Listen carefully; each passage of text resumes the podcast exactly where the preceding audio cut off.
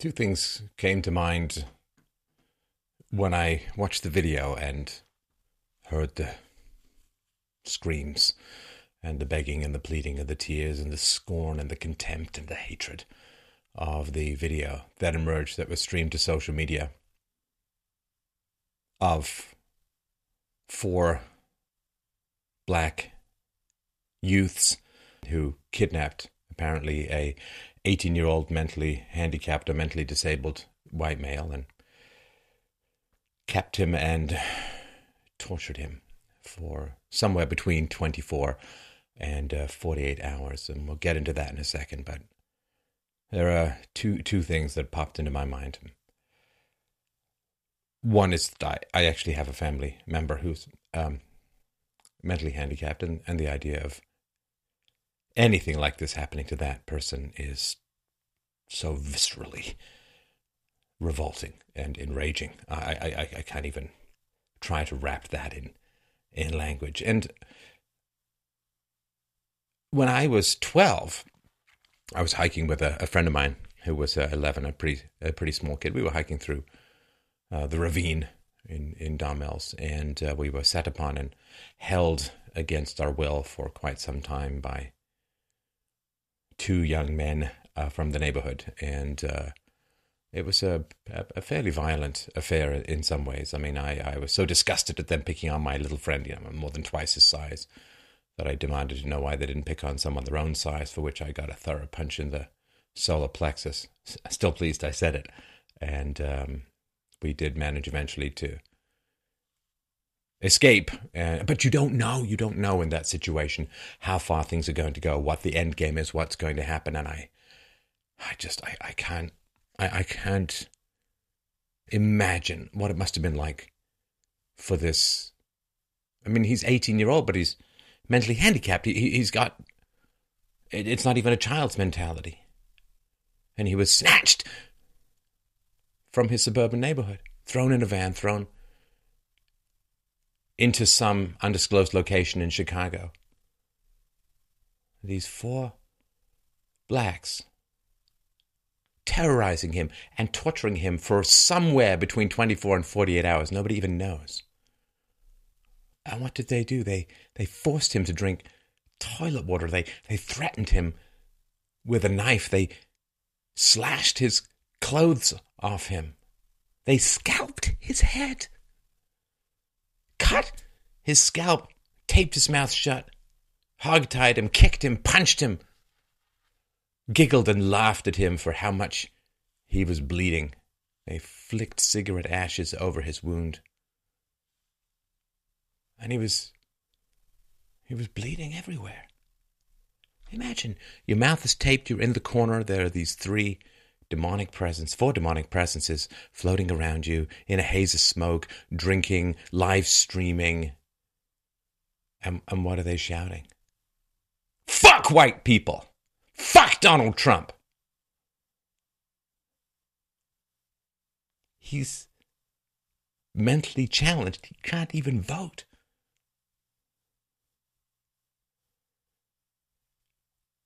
And you don't know where that knife is going to go as it's slashing your clothes off, as they're hacking at your hair and causing your scalp to bleed, you don't know where it's going to go. And particularly if you're mentally handicapped, you just can't process this. He's so terrified, he's still barely talking to the police after they found him wandering the neighborhood after he was let go or got away.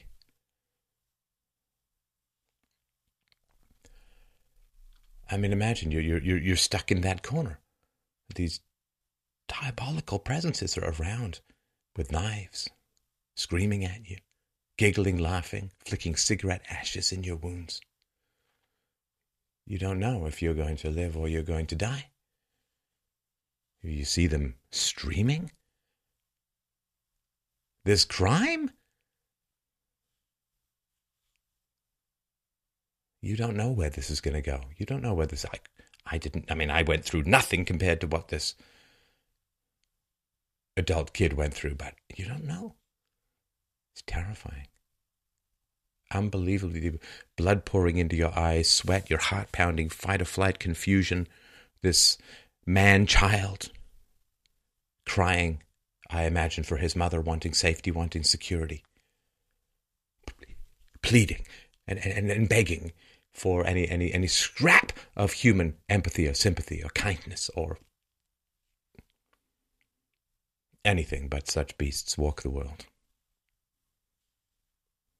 Seems like sometimes such beasts run the world.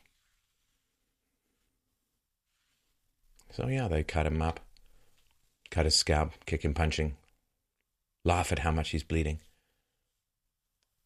And then they force him. He's dazed. He's bleeding. Terrified for his life, I'm sure, feeling it's the end. They force him to say how much he loves black people. Why? Why, why would this occur? There are reasons I will get to in a few minutes, I think.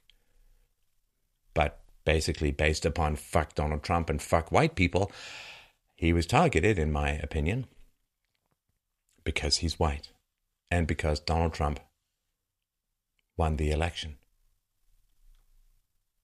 And because the media promotes this kind of race baiting, this kind of hatred, this kind of viewing of Donald Trump as some satanic figure, this the end justifies the means kind of retaliation against things.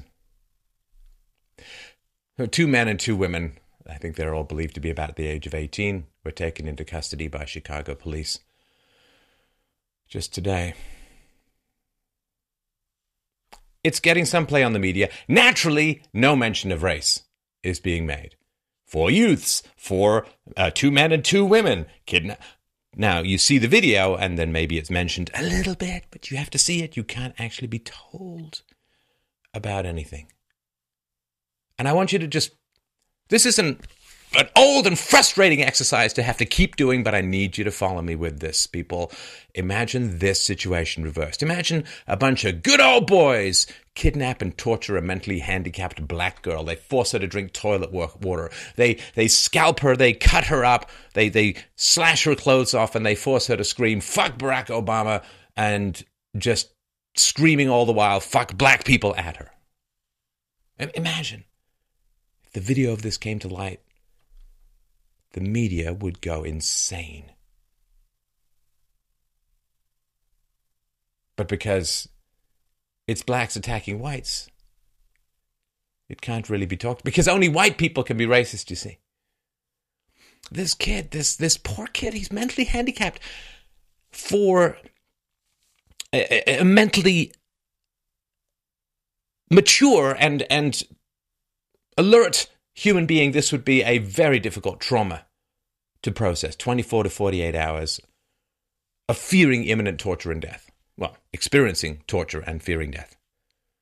It would be very hard. How is a mentally handicapped person supposed to process this or, or handle this? These people holding him for 24 to 48 hours. Well, it doesn't look like they're overburdened by employment that might interrupt their vicious racist torture fest.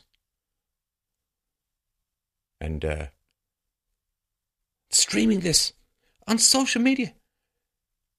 Concept, no concept, possible consequences, responsibility, reality. And this was referred to as stupid kids making dumb decisions. No. I'm not a lawyer. I'm just telling you what I think. The moment you start saying fuck white people, the moment you start saying fuck Trump, well, this is no longer just a crime. You threaten people for political means. Why live stream it? It's a warning to other Trump supporters. If you're a Trump supporter, this could happen to you. Maybe, uh, maybe you just want to take that bumper sticker off your car. Hmm? Maybe, maybe you don't want to talk about supporting Trump so much, eh? Because, boy, they could target you like they targeted this kid. No. The use of violence for political ends, I believe, is technically categorized as terrorism. And when you're screaming, fuck white people, and targeting this person because he's white, it seems to me kind of like a hate crime. This is from the local ordinance. A hate crime, A, A person commits hate crime when, by reason of the actual or perceived race, color, creed, religion, ancestry, gender, sexual orientation, physical or mental disability, right, they target someone. So now we've started to process what happened. The question is, why did this happen? Why? Why did this happen? These things don't happen in a vacuum, and I believe this is a turning point in the West. This is certainly a turning point in America. And America has become so focused on race relations that a turning point in race relations is a turning point in America. So, who is responsible? This stuff does not happen in a vacuum, it doesn't happen randomly. Now, of course, it goes without saying we don't extrapolate from these four thugs to black people as a whole. Of course not. Now, that's taken the high road because, of course, when Dylann Roof happened, uh, the media, some elements of the media, desperately tried to extrapolate Dylann Roof to all white people. But no, of course, we can't go from these people to all, all blacks. That would be utterly unjust and collectivist. But where is all this hatred coming from? This hatred against whites? This sense of victimhood and, and entitlement and rage coming out of certain elements within the black community, targeted and focused on white people. Who is promoting all this hate? Who jumps on the bandwagon of racial conflicts and promotes the eternal black as innocent victim and white as evil racist oppressor? Who promotes all of this narrative? The race baiters, the mainstream media, and sometimes people in the very highest political offices in the land. They are aiming at this. The left has been trying to promote a race war for at least about 100 years. About 100 years. Comintern in the 1920s said, let's use the blacks in America and weaponize them against capitalism and against whites. This has been an agenda of the left for close on 100 years. Now, the media, of course, will give outright hoaxes. I mean, the list of race crime hoaxes that has been coughed up and vomited forth on the media, stuffed down everyone's throat, is just about endless. Race crime hoaxes, just look them up. They go on and on and on and on. And they just push this stuff out. And then you've got taped video screaming epithets, racial epithets, racial conscious epithets. So, this doesn't have anything to do with blacks as a whole. This has to do, I believe, with the media and the political establishment and the leftism, the cultural Marxism, all of this crap. So the question is what is the story? What is the narrative? What is going to surround all of this stuff? What do you have to say about this event? NBC, CNN, PBS, Barack Obama. Could this poor young mentally challenged white boy have been your son? As you opined about Trayvon Martin. How is this going to be spun? Is this going to be talked about? Is this going to be written off? Is this going to be buried?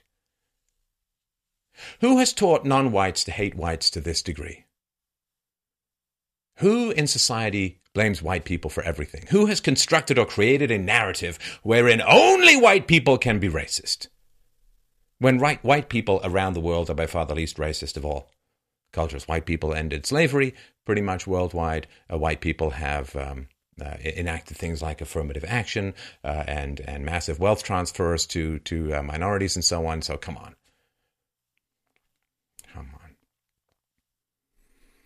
Who is promoting all this hatred and who is going to be covering this up? Because eyes, eyes, eyes, eyes, eyes, eyes are watching. I'm telling you, the internet is here. We can talk to each other. You cannot bury this stuff anymore. Ooh, it's too early to say whether it's a hate crime. Yeah, yeah, I remember all of that tentativeness. When all of this stuff happened with white people, ooh, one cop makes a bad split second decision and it's reflective of all white people and all racism, of white racism.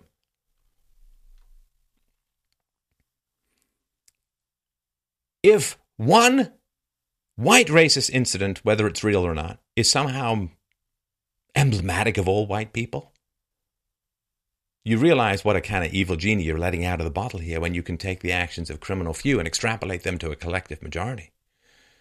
Because let me tell you, oh my God, people, I know that, that race baiting is like an addiction, and I know that hating on white people is like an addiction, and I know that portraying blacks and Hispanics as eternal victims and helpless pawns of, of white privilege. I know it's addictive. I know you virtue signal, you get to feel like such a great person, but I will tell you, it cannot continue. You understand? It can't continue at all. This, this insane double standards, this is hysteria, this cover ups. It can't continue. We, we, we can't get along with all of this race baiting going on. All we can't ever settle into any kind of positive rhythm. Keep needling these wounds. Keep rubbing salt in these wounds. Keep pumping up the narrative of evil whitey and victimized minorities. You are creating the undoing of society. You are pulling the threads that keep everything together. And this is something when I first heard about, you know, uh, white ethnocentrism, uh, thinking of white interests or uh, white nationalism, I thought, this is crazy. Crazy. What could possibly justify such a perspective? How could it possibly make any kind of sense? But this kind of incident the incident itself, horrific, horrendous, ungodly, and evil, is terrifying and terrible enough. But the fact that this is the legacy left after Obama and the supposed racial healing that was supposed to happen, the fact that the media is going to cover this up, the fact that there's so much hesitation in labeling this thing for what I, admittedly as an amateur, damn well think it is all of this manipulation, all of this lying. This is why discussions about something as hitherto inconceivable as white nationalism is on the rise. I think I can understand certain perspectives where people say, well, if we're so terrible as white people, we should really leave you all alone, right? We should just withdraw ourselves to our own areas and we should just separate because this is not working. And it's not getting closer to working, it's getting further away, further apart from working. Things are getting worse in many ways in the black community. Single motherhood is on the rise, and that the effects of single motherhood in creating dysfunction and thuggery and criminality is astonishingly high. This is what single motherhood does. Irresponsible thug factory. And that's not relative to race, this is for all races.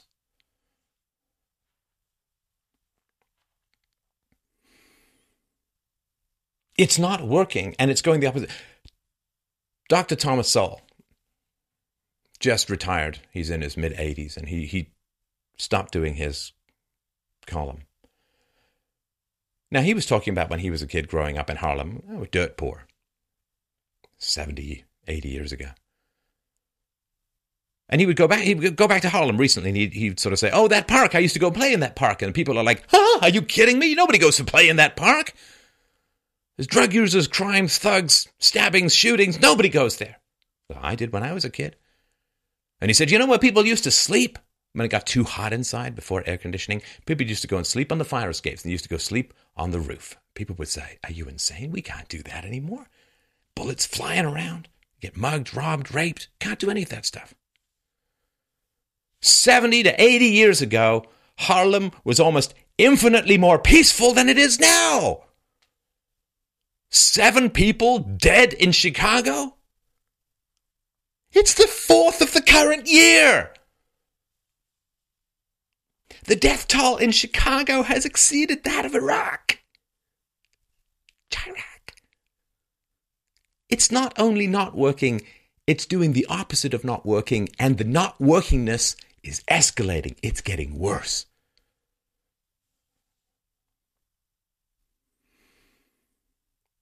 If we are all to live together, we cannot have this balkanization of moral rules and perspectives. It can't be, well, this group can never be racist, and this group is always racist, and this group is always the victim, and this group is always the oppressor. This group is always good, this group is always bad. All the bad behavior in this group is to be condemned. All the bad behavior in this group is to be excused. These people are bad because they choose to be. These people, if we even admit that they're bad, are only bad because of environment and circumstance. No. The balkanization of a country, the breakup of a country, is preceded by a balkanization of the rule set, of the, of the ethics, of the philosophy. You can't treat one group as innocent children and another group as demonic oppressors. Then you're going to split up the entire country because you can't live together like that. When you have oppositional mindsets, oppositional ethics, oppositional definitions of what it means to be a human being, then you can't coexist in a society under the same legal umbrella, under the same identity, under the same nation. You understand?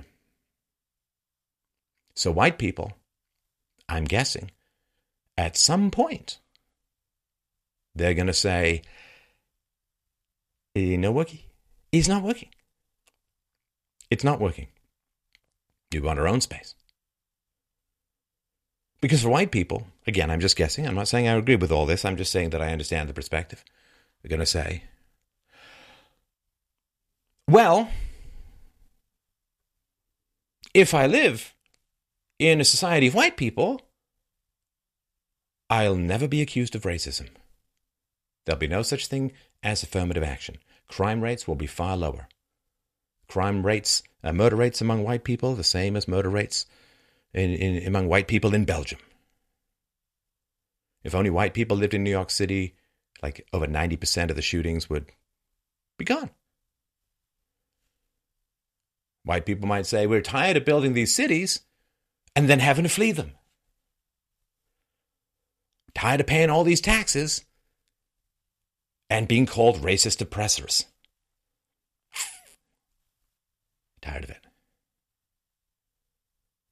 Tired of being told that we're the worst people in the world and then being followed everywhere we go.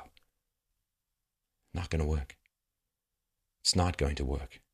And I want it to work. And if we're going to have this multi ethnic, multicultural society, we must start lowering the airstrike called racism against white people. We have to.